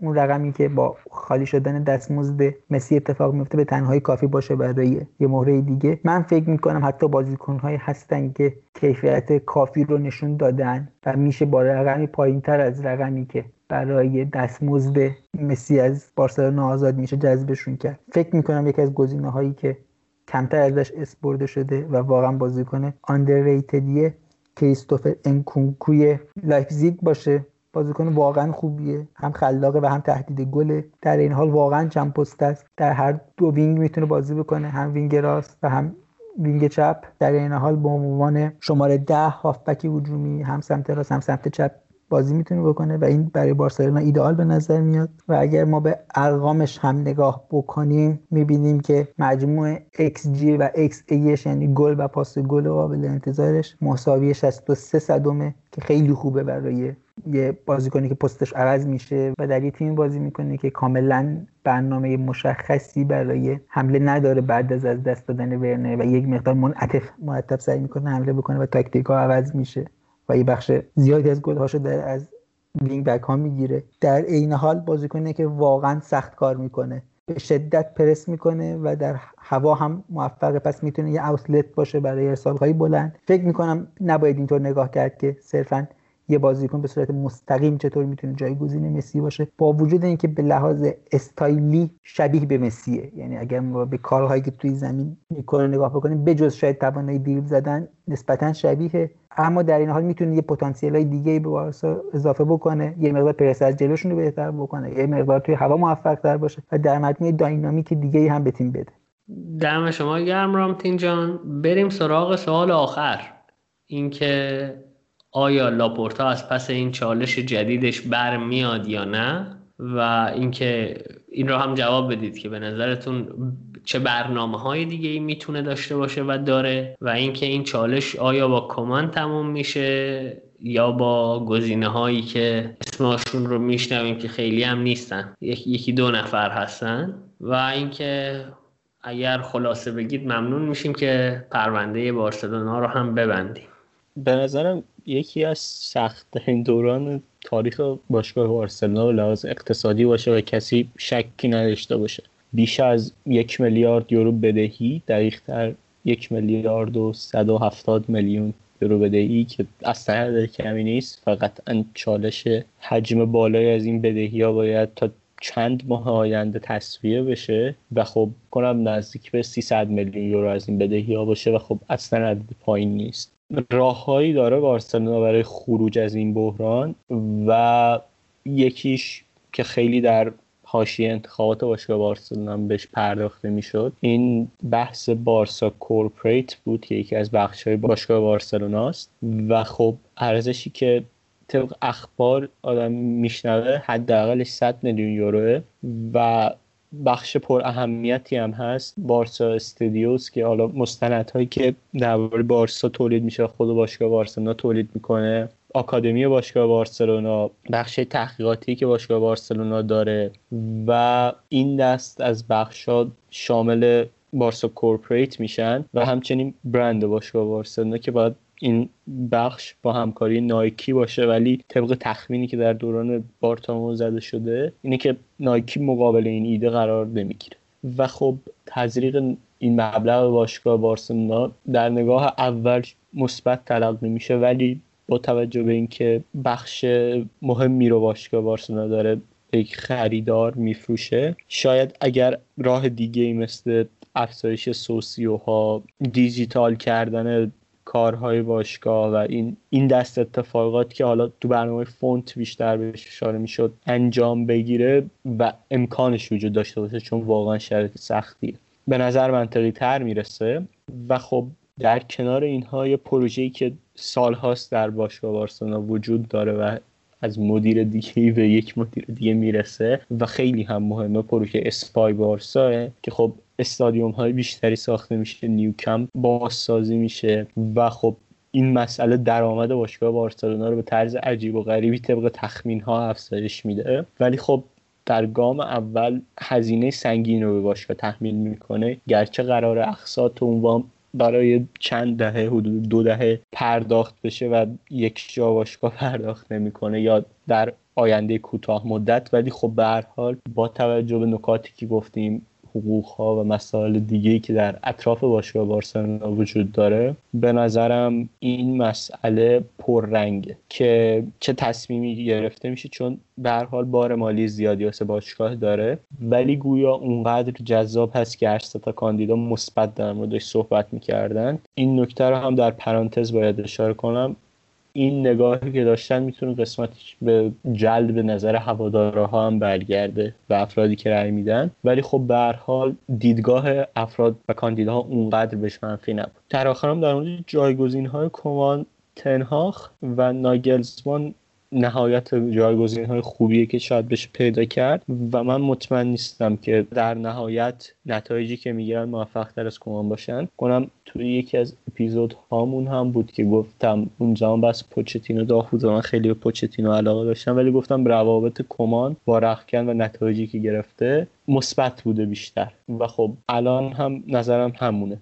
در آخر هم یه خبر مهمی که منتشر شد چند هفته پیش رو در آستانه انتخابات اینه که جرارد رومرو گفته بود که خبرنگار موثقی و هواداری بارسلونا اگه دنبال کنن میشناسنش. گفته بود که میکل آرتتا گزینه است و با توجه به حقیقتش حرفایی که در مورد جایگزین های کمان زده میشه این مسئله بود که یک لیست بلندی وجود داره و خب میکل آرتتا یکی از اون گزینه ها بوده که خب به نظر من برکناری کمان و اومدن. آرتتا اصلا منطقی نیست. ولی آرتتا اونقدر که باید چیز خوبی نشون نداده و رهبریش به عنوان یک فرد که قرار یک پروژه رو هدایت کنه لزوما با دادن قراردادهای طولانی مدت تو بازیکنهای مسن نمی‌تونه چیز ارزشمندی باشه. یه نکته مهمم که حالا رامتین روش تاکید داشت و یه خبری بود برای من فرستاده بود. یا به گریزمان هم علاقه مندن که اگر مبلغ خوبی حاضرم پرداخت کنن امیدوارم رخ بده و گریزمان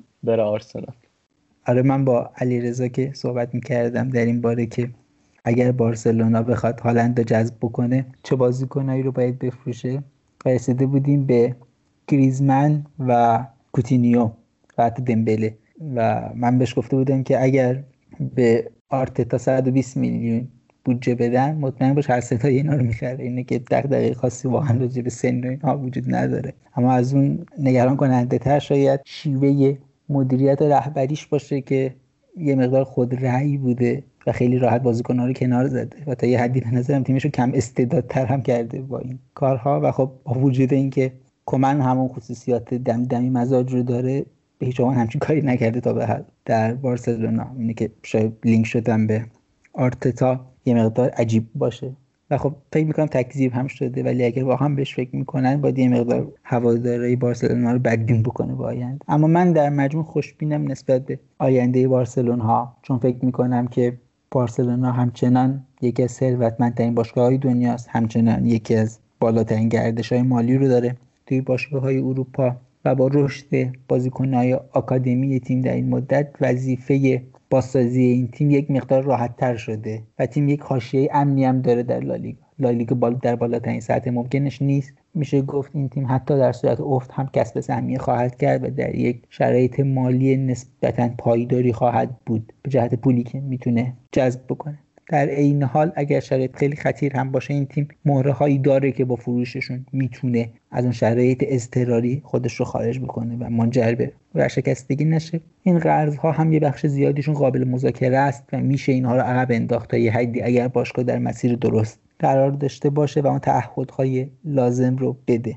در این حال لاپورتا آدمی هست که پیش از این در یک شرایط خطیر باشگاه رو مدیریت کرده اما فکر می‌کنم خیلی مهمه که آدم های اطراف لاپورتا چه افرادی هستند و میشه با نگاه به افرادی که در روزهای آینده منصوب می‌کنه و صداهایی که از اون افراد میاد به نتیجه کلیتر جای حدس بهتر رسید از اینکه بارسلونا به چه سمتی میره فکر می‌کنم چیزهایی که علیرضا بهشون اشاره کرد کاملا درسته و در مجموع چشم انداز خوبی هن. در مورد کارهایی که بارسلونا باید انجام بده یا کارهایی که متحد شده انجام بده در ادامه چه به لحاظ استادیوم چه از جهات دیگه. اما یک چیز دیگه که من می‌خوام اضافه کنم اینه که من فکر می‌کنم بارسلونا باید باشگاه هوشمندتری بشه در سالهای آینده و این به این مفهومه که باید به تحلیل داده و آنالیز بیشتر دقت بکنه و لزوما دنبال بهترین بازیکن ها در هر پست یا گرونترین بازیکن ها نره و بیشتر به استایل بیشتر به پروفایل بیشتر به تاکتیک و چیزی که تیم نیاز داره فکر بکنه و اگر این شیوه رو در پیش بگیره فکر می‌کنم میشه با رقم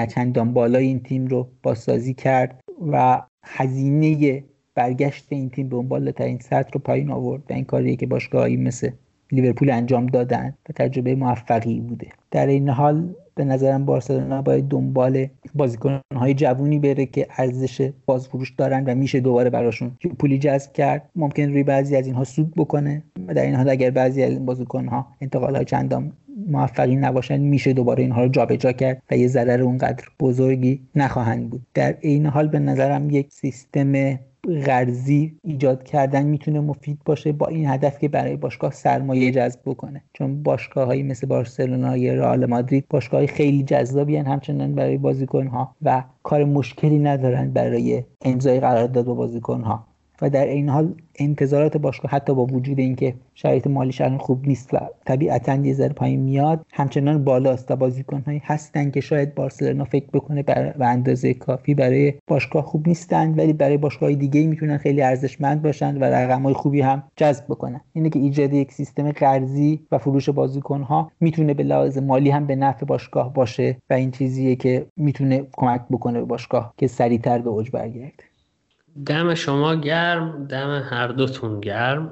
من فقط چون اسم ناگلزمن اومد یه نکته بگم که ما از ناگلزمن این همه دفاع می‌کنیم و حرف می‌زنیم حداقل بنده اینو بگم که من در دنیای تئوری شیفته آقای ناگلزمنم و بین دنیای تئوری و دنیای عمل فرسنگ ها فاصله است. یعنی اینکه ایشون از نظر تئوری که انسان گنده به این معنی نیست که هر جا بره می‌تونه گنده باشه. این تیمش الان امسال نگاه بکنی اینا مهاجماشون که گلی واقعا نمی‌زنن. این از وینگ بکاش داره چقدر گل می‌گیره. به نظرم عملی خودش رو داره ثابت می‌کنه. یه جوری هر چیزی رو میفروشن و این خودش یه کاری می‌کنه با یه چیزی میاد و یه چیزی. ولی سنش نظر نگران کننده است مثل باشگاهی مثل بارسا. و خب اسپانیایی هم حرف نمی‌زنه فکر می‌کنم.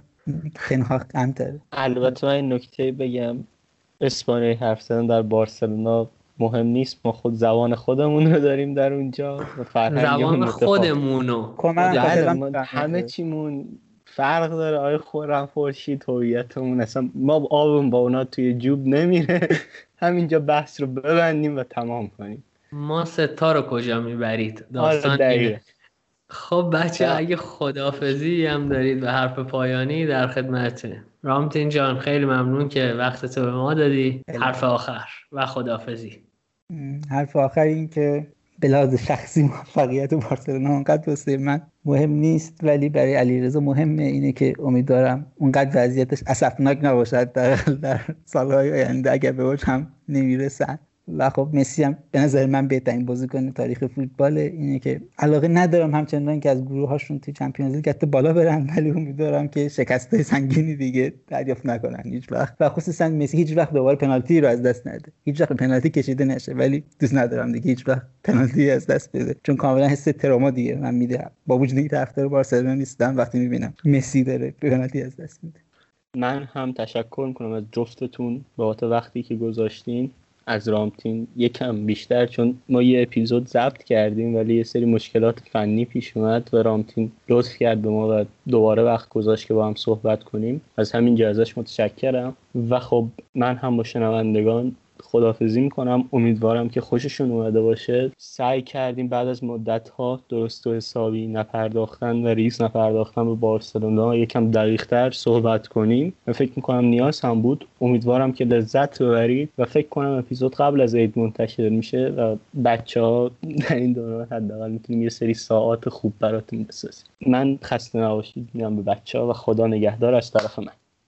خیلی ممنون علی رضا. دمت گرم دم رامتینم گرم. من فقط بگم که الان ساعت چهار و چهار دقیقه صبح به وقت ایرانه و ما ضبطمون تموم شد. اگر قبل از عید صدای ما رو میشنوید که پیشا پیش عیدتون مبارک. اگر بعد از عیدم صدای ما رو میشنوید که پسا پس عیدتون مبارک و سال نوتون مبارک. نمی‌دونم واقعا چی باید بگم. مثلا الان سال نو میشه قرار چه اتفاقی بیفته؟ مثلا قرار وضعیت ما توی ایران بهتر بشه قرار مثلا خریت کمتر بشه توی کشور. نمی‌دونم واقعا قرار چه اتفاقی بیفته. امیدوارم شما خوشحال باشید. حرفای تکراری رو بزنم.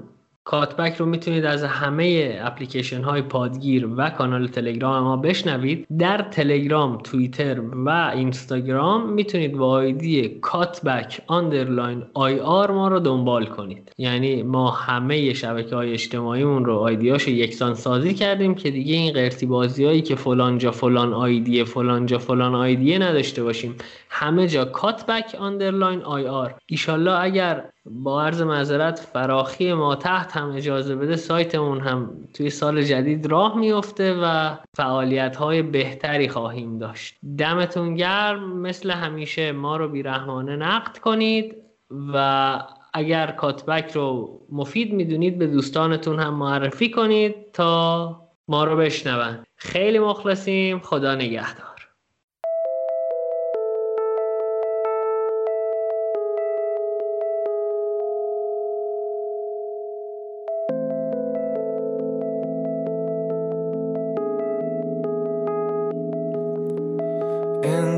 Streets of your mind. I get lost once in a while. Crystal clear antagony. Your soul is not the right for me. Baby doll You're a pawn soul Baby doll You're a pawn soul Sexy beast upon my chest. Dark angel sucked all the best.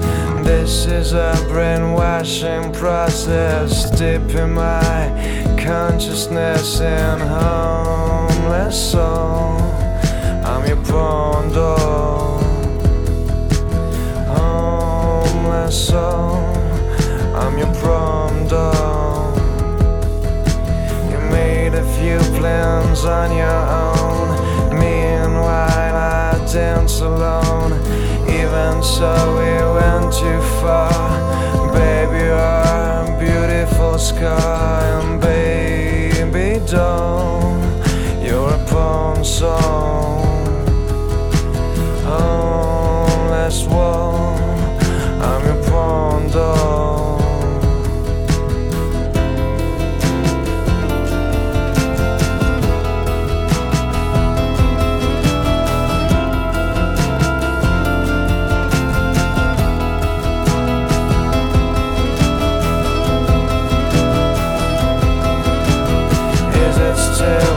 fighting. Too begging. Know how heaven looks like. Let's try hell, it might be right. Is it still worth fighting? Is it still worth begging? Know how heaven looks like.